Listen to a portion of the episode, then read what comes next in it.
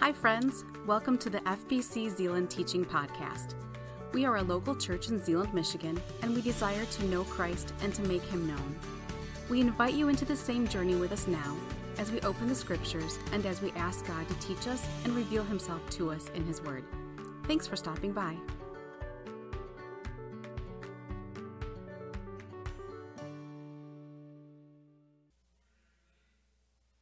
Great to be with you this morning and to be able to open the scriptures again together. I invite you to turn in your Bibles to Revelation chapter 14. We're going to get there in just a couple minutes. Uh, but as we begin today, um, I don't know if you've maybe uh, heard this or seen this throughout your news media, maybe through text messages you've received and such, but, but there's like an election cycle going on. And I don't know about you, but I've received so many text messages from people I don't know telling me what I should do about certain things. Um, I hope that that has not been the same for you, but I, I trust it probably has. Um, as we go into this year, I'm not going to talk about politics this morning, but I am going to talk about something that is near and dear to the heart of God, and that is the issue of life.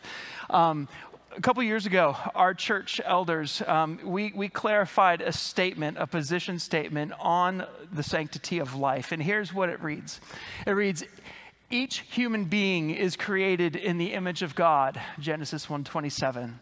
As such, even in our fallen state, human beings have an intrinsic value that is greater than the animals, Genesis 9. This unique value of human life begins at conception, Psalm 139, and extends to its natural end, Isaiah 46. As a result, we seek to protect others from harm. I can't read that word we seek to protect others from harm, whether from abortion, euthanasia, human trafficking, or other abuses. You probably already know this, but in our current election cycle, there's a proposal, uh, proposal number three, that, that goes directly against these values of the scripture. And this morning, I, I want to just suggest three things to us as a people of God. Number one, we need to value life. We need to value life. We need to pray for the lives of unborn, for the lives of people in whatever stage of life, even down to, I love how we clarify this abortion, euthanasia, human trafficking, and other abuses, because the abuses upon life are not just on those in the womb, they're on those across the spectrum. We want to be people who stand for life, and we are called to be people of prayer who pray that God would reveal himself to people in our nation, that God would turn the hearts of our nation towards him, that we might seek his will, that we might seek to value people made in his image. And so, as we approach this, I encourage and call us as a church to be praying, especially over these next few weeks, as we, um, as a state, have this opportunity to vote on this. I also want to uh, encourage you to be well informed. Um, I have a slide right here, um, going from my notes. I have a slide right here of resources for learning. This week I went and I actually read all of Proposal 3 on the Michigan.gov website. There's a couple of copies that I have of that back there at the coffee area for you if you want to grab one. I have like the whole thing, which is 13 pages um, back and front. That's all the proposals, but I also have just segmented out and printed off a few copies of Proposal 3. I encourage you, if you have not written or read it yet, go ahead and read this bill. Uh, read all of what it. Um, all of what it entails um, because it's very, very, um, it's very dark. It's very dark in a spiritual way against life. Um, read that. If you need some other resources, some that I would suggest to you are righttolife.org. There's actually some newspapers back there, also at the coffee station uh, by Right to Life that give you some uh, material on that. You could also go to their website, they've got great stuff there. Another helpful resource that I have found helpful is a place called Breakpoint. Breakpoint is a ministry through um, what Chuck Colson started many years ago with, with Prison Fellowship. It's, it's similar, and, and they do worldview stuff. Actually, one of the former uh, presidents of Cedarville University, where I went to school for my undergrad works um, there with the Colson Fellows program, and they've got some amazing worldview resources for you to read and engage with. And actually, a couple weeks ago, um, they had an interview here in Holland, Michigan with Alexandria DeSanctis, who's a, a well spoken advocate for life in our world today. And that was actually just in downtown Holland here. It was a partnership with Focus on the Family. And so if you go to Breakpoint's website, you can search for Alexandria DeSanctis. You can find a recent Q&A that she did. Um, and she actually even discusses Prop 3 in Michigan and some of the things that it leads to if there were to be a yes vote in our state for that. Finally, um, Focus on the Family often has great great stuff. I encourage you to go there. But I encourage you to read the bill. I encourage you to be well informed. And I would, I would encourage you to vote no on that because of the Bible's stance on life, because of God's value for life. That's not the only thing I want to urge you to do, though. Um, we have an incredible team within our church called the Life Team. Um, the Life Team has a mission to acknowledge the value of human life from conception to natural end by compassionately coming alongside women and men who are facing pregnancy decisions or who have had an abortion. These are people who love people and want to not just vote and not just pray, but want to walk alongside people faced with decisions uh, and faced with the ramifications of decisions and all that kind of thing, to be a loving presence of Jesus in their life uh, they're awesome people. And if you or someone you know and love is uh, in, engaging with that decision or has made that decision, let us walk with you. Um, this includes men, this includes women. We have people who are specially trained to walk next to people faced in these situations. Their vision is to see that no one be left alone when trying to make pregnancy decisions or when coping with the after effects of abortion. Our team is our hope is to be our hope is to be allowed to sit beside them and offer confidential help and assistance. That's what we want to do. We, we want to be the hands and the feet of Jesus in a community where this touches many. And, and I recognize that. We want to love you because God's grace extends to us all. God's grace is there for you today. And we want to walk with you in that journey as we engage with these things on a cultural level, of course, but even more on a practical level as people of God, serving and living in the world God has called us to live. So let's pray, and then we will open up the scriptures for today. Our Father, we thank you um, for the privilege we have to gather this morning. And God, even now, we pray for the hearts of people in our nation. We pray, God, that we would be people who stand for what is right and for what is true, and that we would do so in the most peaceable and the most godly ways. Thank you, God, that you've given us this moment and time in which to live. Thank you for the lives that you have given us to affect with the truth of your word and with the hope of the gospel. And Lord, I pray that you would capture our hearts once again today, that our lives would look more like Jesus as a result of our time together and our time, most importantly, with you as a church family. Help us to walk into this week and to confidently walk in the grace of our Lord Jesus Christ, in whose name we pray. Together we say, Amen. Revelation 14. So we are on a journey studying through the book of Revelation. And Revelation is a, a, decently long book. We've actually been in this process of going through Daniel and Revelation. And we are in Revelation 14 this morning. Let me get there.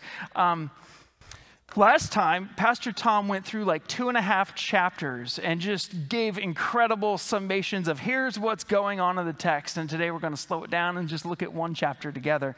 Our goal is to finish this around near the first of the year. Um, but it's been an incredible journey of reading the way John puts it is this way. In John chapter or in Revelation chapter 1, the Lord tells John, "I want you to write the things which are." The things which you have seen, the things which are, and the things which are to come. And so we looked at the things that he's seen. We looked at the things which are, which are the letters to the seven churches, the present day of what John is encountering. And he says, the things of, that are which to come. And those are the chapters we're in right now. These are things that pertain to the future. Some days it looks like that future is getting closer and closer and closer. And I mean, it is getting closer. But sometimes we look at the world and we go, oh my goodness There is so much darkness. But this foretells a time, a, t- a time of God's judgment coming upon the world for sin and God's mercy being extended um, in a way, um, especially the judgment part, in a way that has never yet been seen in the world. In fact, Jesus says um, those days would only be cut short for the sake of the elect. And so we've been reading through the book of Revelation together, and I want to ask you to stand with me as we read this morning from Revelation chapter 14. Revelation 14 says this Then I looked, and behold, the Lamb was standing on Mount Zion, and with him 144,000, having his name and the name of his Father written on their foreheads. And I heard a voice from heaven, like the sound of many waters, and like the sound of loud thunder. And the voice which I heard was like the sound of harpists playing on their harps. And they sang a new song before the throne and before the four living creatures and the elders, and no one could learn that song except the 144,000 who had been purchased from the earth. These are the ones who, had, who were not defiled with women, for they are virgins. They are the ones who follow the Lamb wherever he goes. They have been purchased from among men as firstfruits to God and to the Lamb, and no lie was found in their mouth. They are blameless.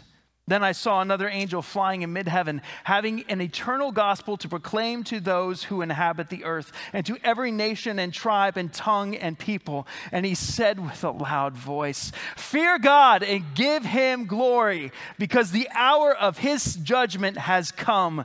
Worship him who made the heaven and the earth and the sea and the springs of waters. And another angel, a second one, followed, saying, Fallen, fallen is Babylon the Great, she who has made all the nations drink of the wine of the wrath of her sexual immorality. Then another angel, a third one, followed them, saying with a loud voice, If anyone worships the beast and his image and receives a mark on his forehead or on his hand, and he will also drink of the wine of the wrath of God, which is mixed in full strength in the cup of his rage. And he will be tormented with fire and brimstone in the presence of the holy angels and in the presence of the Lamb and the smoke of their torment goes up forever and ever. They have no rest day or night. Those who worship the beast and his image, and whoever receives the mark of his name. Here is the perseverance of the saints who keep the commandments of God and their faith in Jesus. And I heard a voice from heaven saying, Write, blessed are the dead who die in the Lord from now on. Yes, says the Spirit, so that they may rest from their labors, for their deeds follow with them. Then I looked, and behold, a white cloud, and sitting on the cloud was one like a son of man, having a golden crown on his head and a sharp sickle in his hand. And another angel came out of the sanctuary, crying out with a loud voice to him who sits on the cloud Put in your sickle and reap, for the hour to reap has come, because the harvest of the earth is ripe. Then he who sits on the cloud swung his sickle over the earth, and the earth was reaped. And another angel came out of the sanctuary which is in heaven, and he also had a sharp sickle. Then another angel, the one who has authority over fire, came out from the altar, and he called with a loud voice to him who had the sharp sickle, saying, Put in your sharp sickle and gather the clusters from the vine of the earth, because her grapes are ripe. So the angel swung his sickle to the earth and gathered the clusters from the vine of the earth and threw them into the great winepress of the wrath of God. And the winepress was trodden outside the city, and blood came out from the winepress up to the horses' bridles for a distance of 1,600 stadia. Father, would you help us understand these words, what they mean, and how we walk in light of your truth today? Holy Spirit, be our teacher. Go beyond any words I can say. Bring clarity of the written word that we may walk more closely with the living word, Jesus, our Messiah. We pray. Amen. Please be seated. So I'll be honest with you. This is a hard passage. this is a hard passage for me. And as I was digging into it this week, I went, here we go. Um, so, we're going to work with a couple of different scenarios. Um, if you remember from when Pastor Tom walked us through uh, things a few weeks ago, we learned that in chapter 12, we're introduced to important characters of the period. And in chapter 13, we're introduced to two beasts, which are evil rulers of this tribulation period. Today, we're going to be looking at what we might just say is the ultimate triumph of Christ. That's maybe the simple way to put it. But it's the ultimate triumph of Christ with this storyline going on. There's essentially two groups there's people who follow the Lamb, and there's people who follow the beast. And there's no middle road. There's no middle road. It's kind of like when you come up to a, um, a country road and you're faced with, do I go this way or do I go this way? It would generally be foolish to go straight because you'd probably go into a mailbox or a tree or something like that. You take the road. You go this way or you go this way. And we're going to look at two different groups today. And the question is, is where do they go? Especially during this time. So we're introduced to, or reintroduced, I should say, um, to the 144,000 here. And we met them back in Revelation chapter 7. And it says this in verse 1 I looked and behold, the Lamb meaning the Messiah, Jesus, is standing on Mount Zion and he has with him 144,000. Now, there are some people that think this is a different 144,000 than the ones that we already talked about um, because the definite article, the 144,000, is not there. I think it's simplest to just say in the book of Revelation, we see a group of 144,000, and they seem to be consistent with the same group. They're people that we learned from in, in Revelation 7. They're people from the tribes of Israel. It says there's 12,000 from this tribe, and 12,000 from this tribe, and 12,000. We read it like it's 12,000 from the tribe of Asher, and 12,000 from the tribe of Reuben, and 12,000 from the. These are Jewish evangelists that God seals for himself before the seal judgments. In other words, he puts his protective mark on them so that as the seven year tribulation undergoes and, and, and, begins to go through things, they are protected from all the things that they're going to experience in the world famine, disease, even hardship from without. They're not going to experience the utter. Um, destruction that happens through the seal ju- judgments, through the trumpet judgments, and then through the bowl judgments because they have a mission to proclaim the Messiah Jesus to the Jewish people and to Gentiles during the time of the tribulation. That's the 144,000 put simply. And we're introduced here to a picture where the Lamb, the Messiah Jesus, is standing on Mount Zion and he has these people with him. And in fact, later it's going to say they follow him wherever he goes.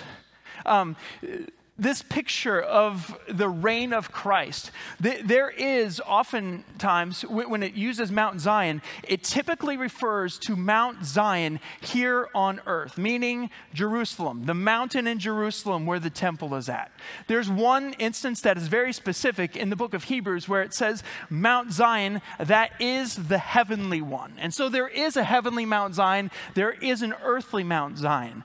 What I think is in view here is the Messiah Jesus is standing on Mount Zion at the end of the tribulation with the coming of the Son of Man, because we're going to look at that at the later part of this chapter. And he has come, and he has come to begin the judgment and the reaping process. And these 144,000 people who have been with him, who have been faithful to him during this time of the tribulation on earth, they're with him, and there are people who follow him where he goes.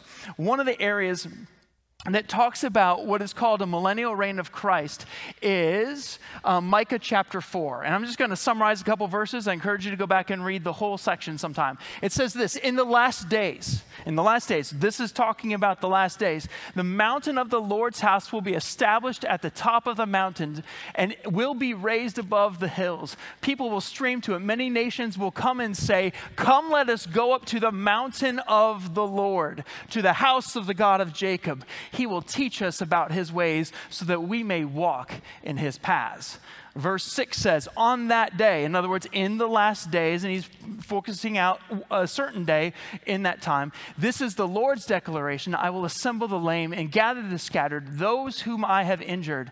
I will make the lame into a remnant, those far removed into a strong nation. Then the Lord will reign over them in Mount Zion from this time on and forever. So when the Messiah Jesus sets his feet back on Mount Zion, he is there to rule and to reign from that time on and forever. So I think what's going on here is this is talking about the Messiah Jesus coming at the end of the tribulation, and he is there to rule and to reign.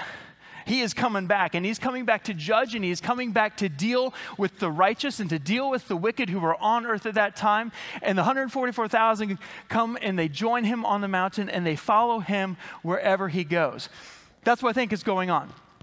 But then we're introduced to a couple of unique things. Um, what says here is that there's a song that is being sung, and, and there's kind of a, a mixture of something coming down from heaven while there's 144,000 in the lamb on Mount Zion and they're singing a song. The 144,000 are being taught this song. It says no one could learn that song except the 144,000 who had been purchased from the earth. And in Scripture, we find um, several different unique songs in the book of Revelation. For example, in chapter 5, we, we read that there was a song of living creatures and of the elders. And that was a unique song to them.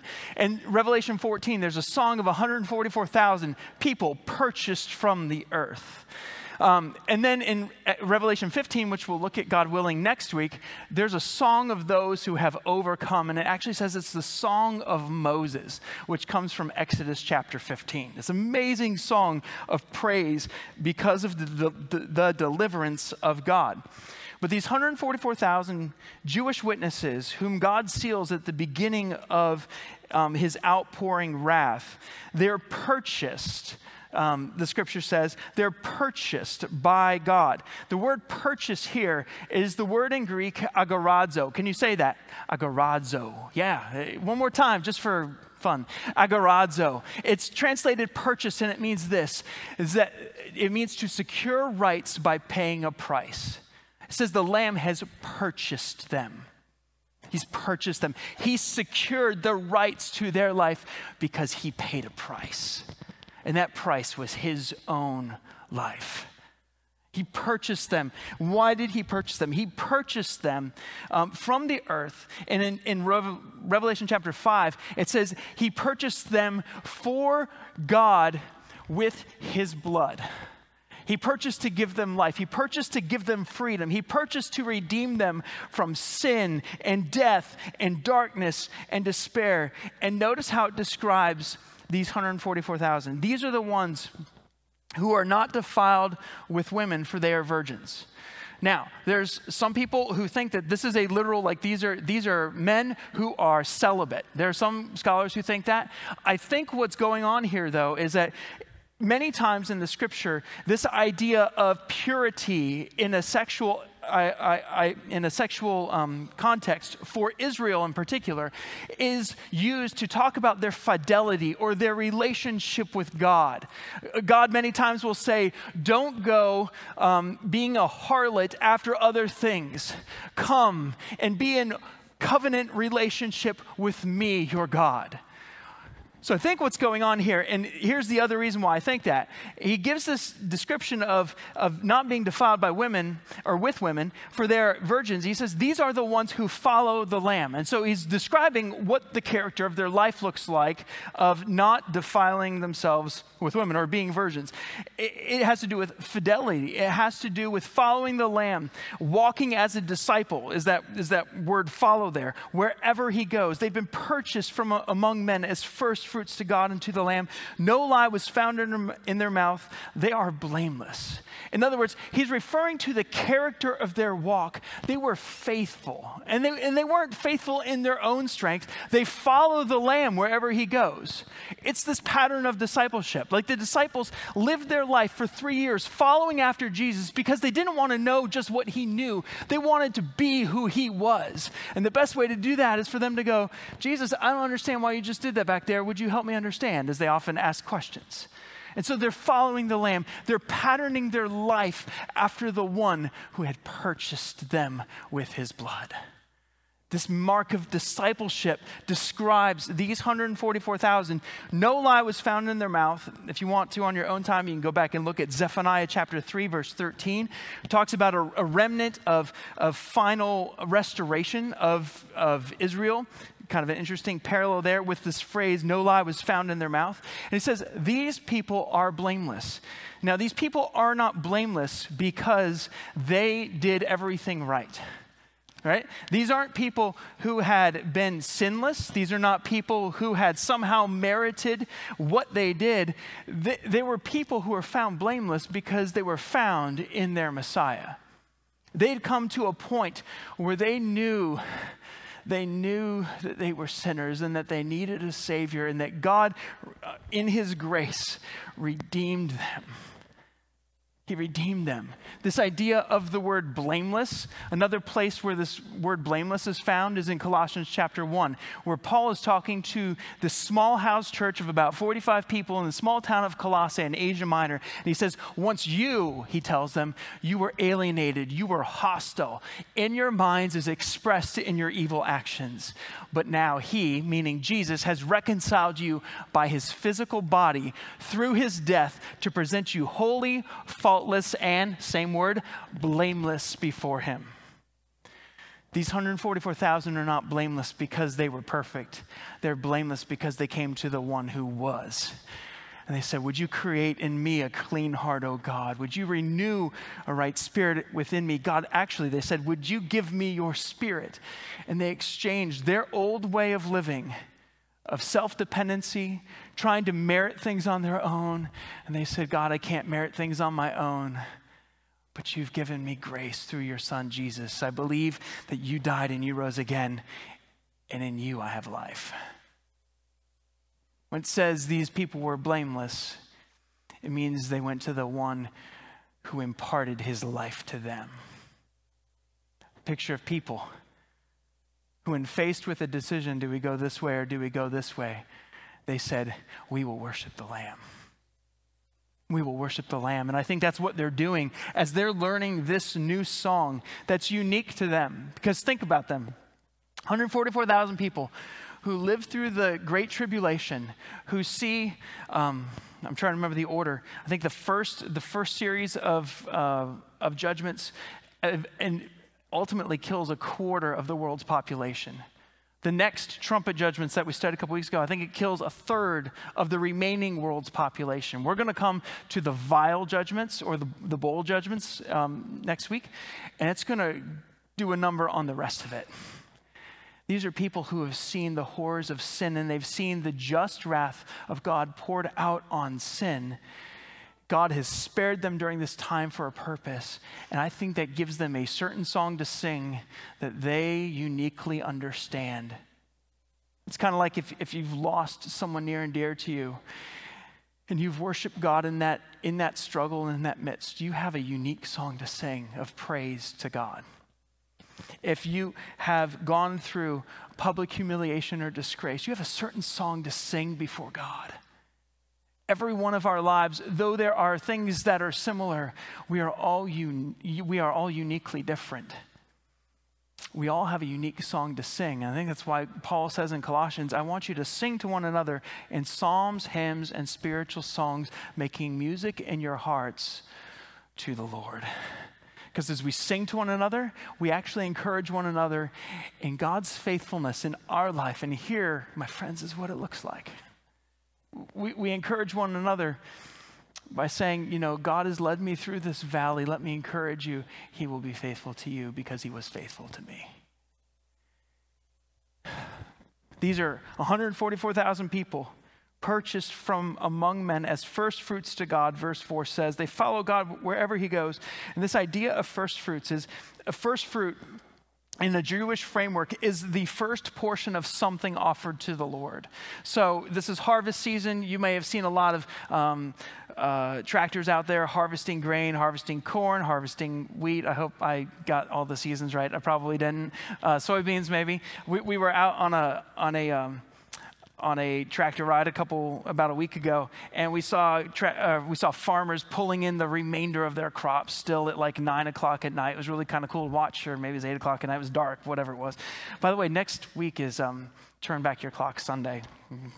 I don't know why that popped into my head, but it did. Um, Anyways, we're back on a farm. Yes. And we're watching everything come in. In the Jewish framework, here's what they would do um, they would take the very first of what God had given them his faithfulness to bring water and to bring sun and all these things. And they would say, God, this very first crop is yours.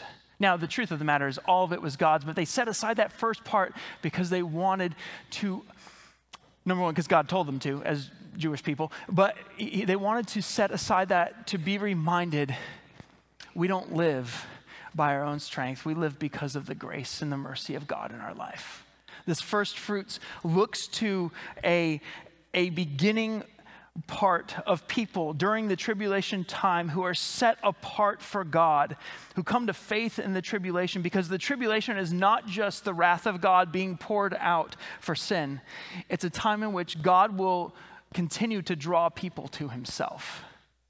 He'll continue to do this during this time. And that's actually what he says here in the next verse. If we go and we look at the beginning of the three angels' messages, verse 6 says, Then I saw another angel flying in the mid heaven, having an eternal gospel to proclaim to those who inhabit the earth and to every nation and tribe and tongue and people. Here we have the first of three angels going about, and he's proclaiming the gospel.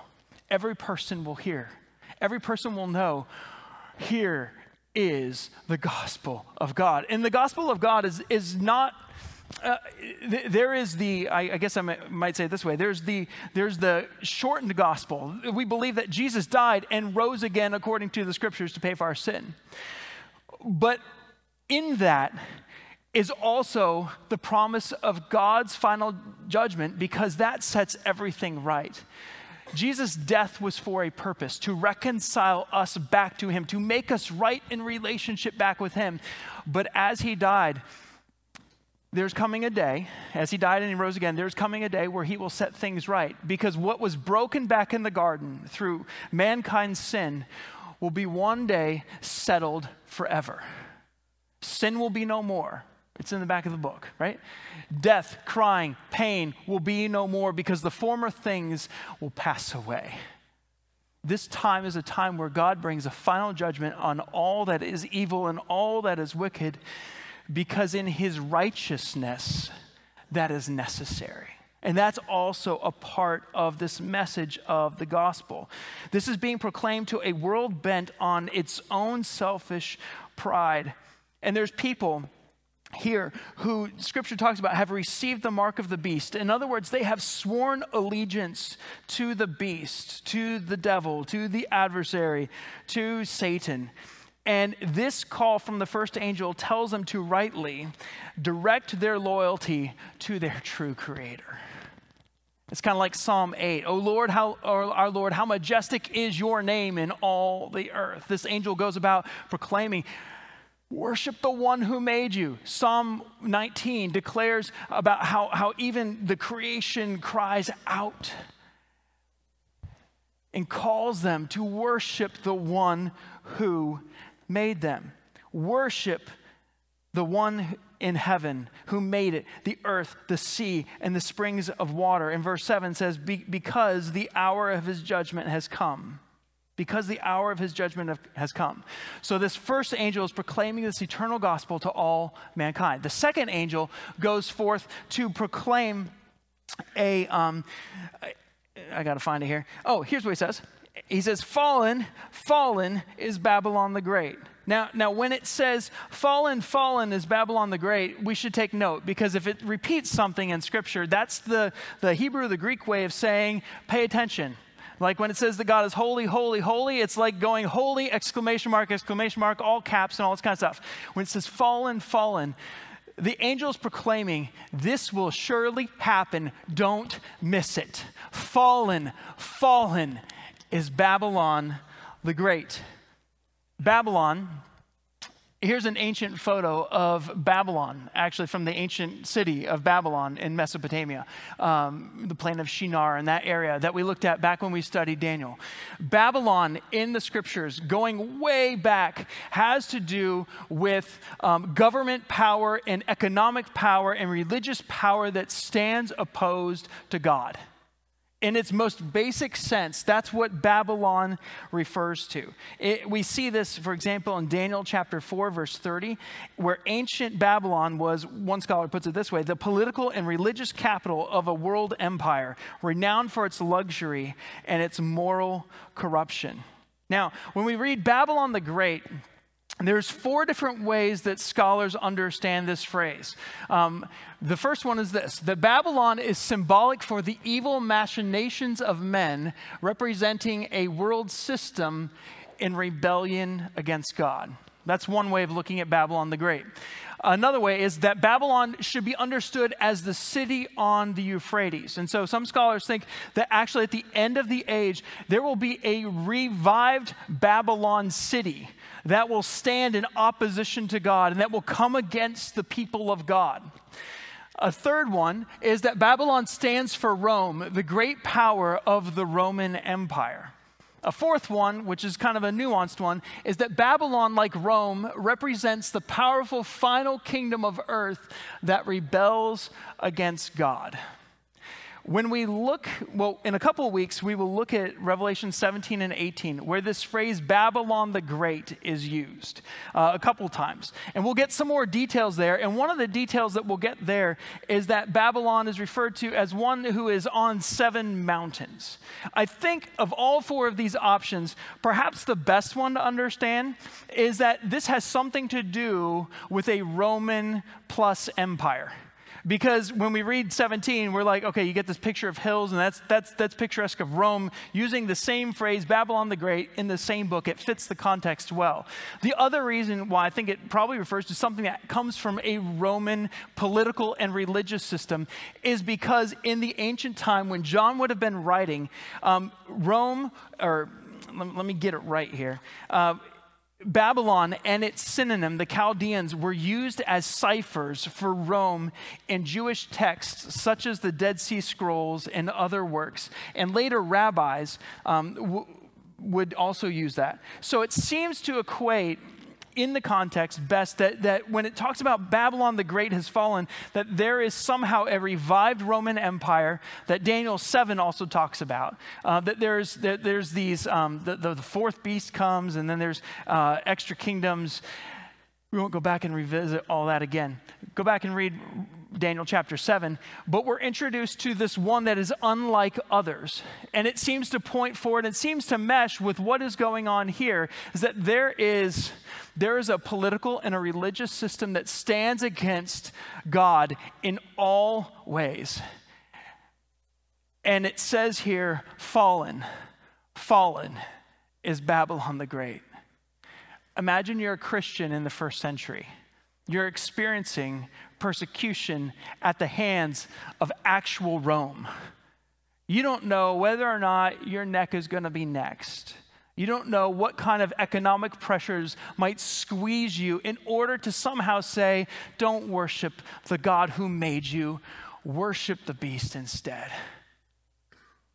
Imagine you're faced with those questions and those challenges, and you hear these words prophetically speaking, at the end of the age, fallen, fallen is Babylon the Great.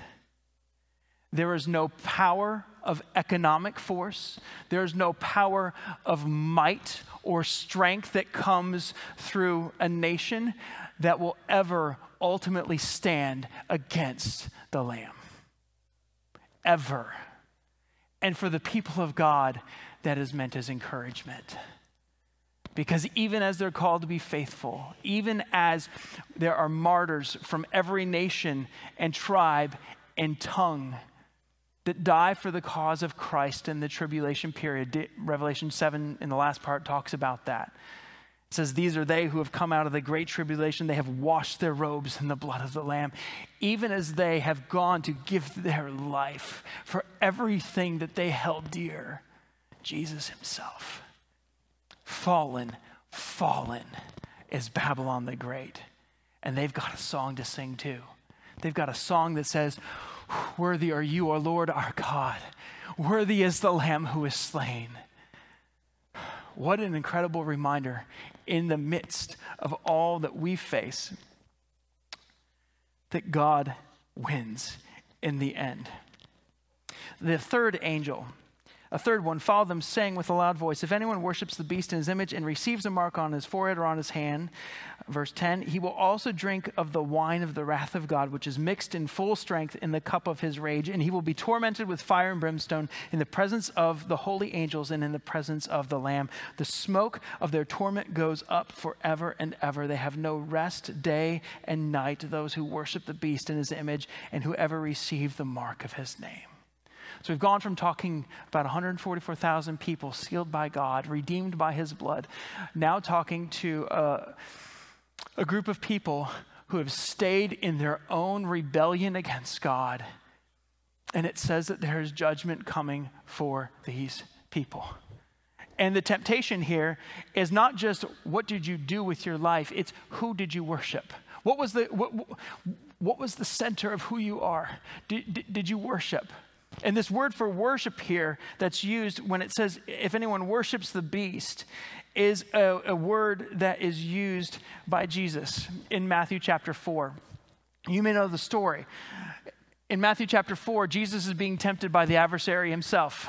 And it says, Again, the devil took him to a very high, pl- high mountain and showed him all the kingdoms of the world and their splendor. And he said to them, I will give you all these things if you will fall down and worship me. So, what the devil wants is all worship to be directed towards him. That's been his game all along to be God. It's always the game of the adversary to impersonate the one true and living God. But what Jesus says to him is this. Then Jesus told him, Go away, Satan, for it is written, quoting from Deuteronomy chapter 6, verse 13 here worship, same word, the Lord your God and serve him only.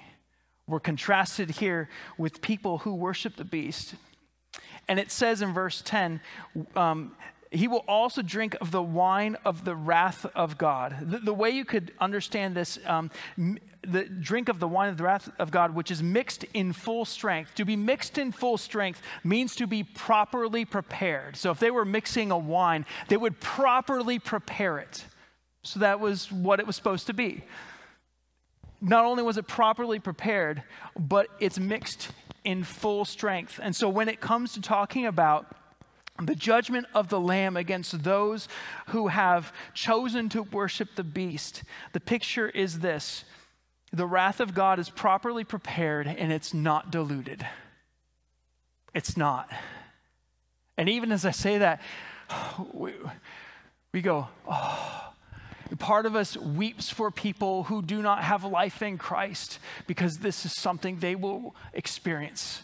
It says it will happen forever and ever.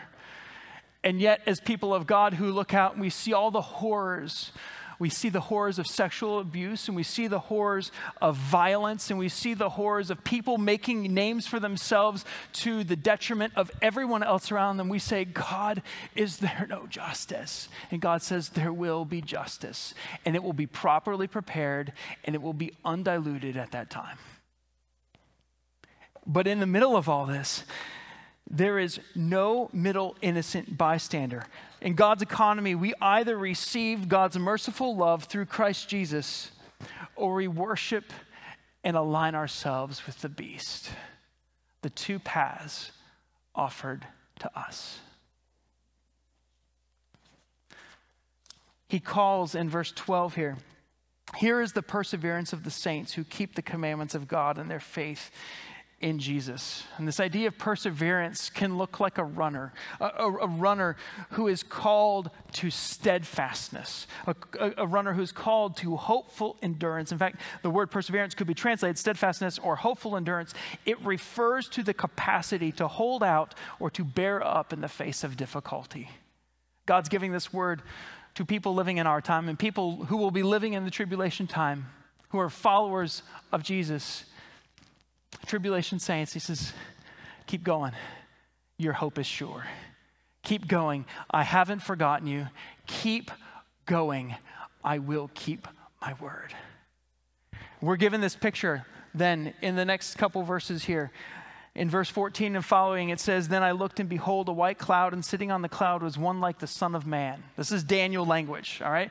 Um, Daniel 7 talks about the coming of the Son of Man, and that there's the Ancient of Days who sits on his throne, and then the coming of the Son of Man comes, talking about the Father, the Ancient of Days, and the coming of the Son of Man, Jesus, who refers to himself in Matthew's Gospel as the Son of Man. And here he is coming to rule and to reign in judgment having a gold crown on his head and a sharp sickle in his hand. And we're introduced to a couple more angels, because why not? Let's add more angels to the party. And another angel came out of the sanctuary, crying with a loud voice to him who sits on the cloud, Put your, in your put in your sickle and reap, for the hour to reap has come because the har- harvest of the earth is ripe. And so we're introduced to what is a grain harvest here. Um, the sickle is swung over the earth and it's reaped by the Son of Man himself. And then there's another angel uh, who comes out of the sanctuary of God, which is in heaven, and he also has a sharp sickle. Verse 18, there's another angel who says to the other angel, It's now time to reap. And he says, Put in your sharp sickle and gather the clusters of vine from the earth because her grapes are ripe. And so there's two different reapings going on here. The first one seems to have to do with grain, the second one seems to have to do with grapes. And actually, um, that's the way it's, it's phrased there. Um, harvesting. Um, of the clusters or gathering of the clusters is specific to harvesting grapes in their prime. And so there's, there's two different harvests here. And I was thinking this week, why are there two different harvests here? And why do I need to know that? Like, why do I need to know that there's a son of man who comes down with a sickle and he's going to reap the first part, and yet there's an angel who's going to reap the second part? Here's a couple of the differences that I think help us understand these two different harvests. There's a final harvest time coming to everyone who is on earth at this time. And there's a wreath and a sickle. And the term Son of Man is Daniel's way and John's way of saying Jesus himself is going to come and he is going to reap those who are his. Because in contrast between the wheat and the grapes, notice what it says about the grapes. They're reaped by one of the angels, and they are um, they're gathered in, and they're thrown into the great wine press of the wrath of God.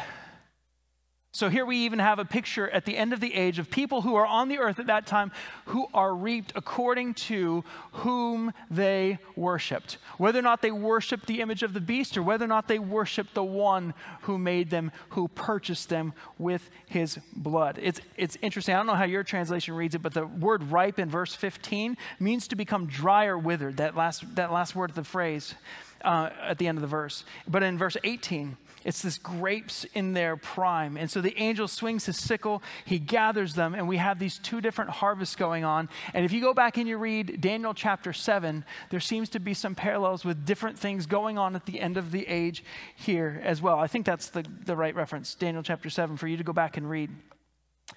But what we see in the second harvest is that the grapes, figuratively, are pressed they're thrown into the wrath of God, and that the blood extends 1,600 stadia, which is approximately 184 miles, which is longer than the distance between the Dead Sea at the bottom of your screen and the Red Sea up at the top. Here's a picture of the Jordan River. And if you start at this point, beyond what you can see right there, is a picture of the distance that Scripture is saying this is filled with blood of the people who have sought to worship the beast and to make names for themselves.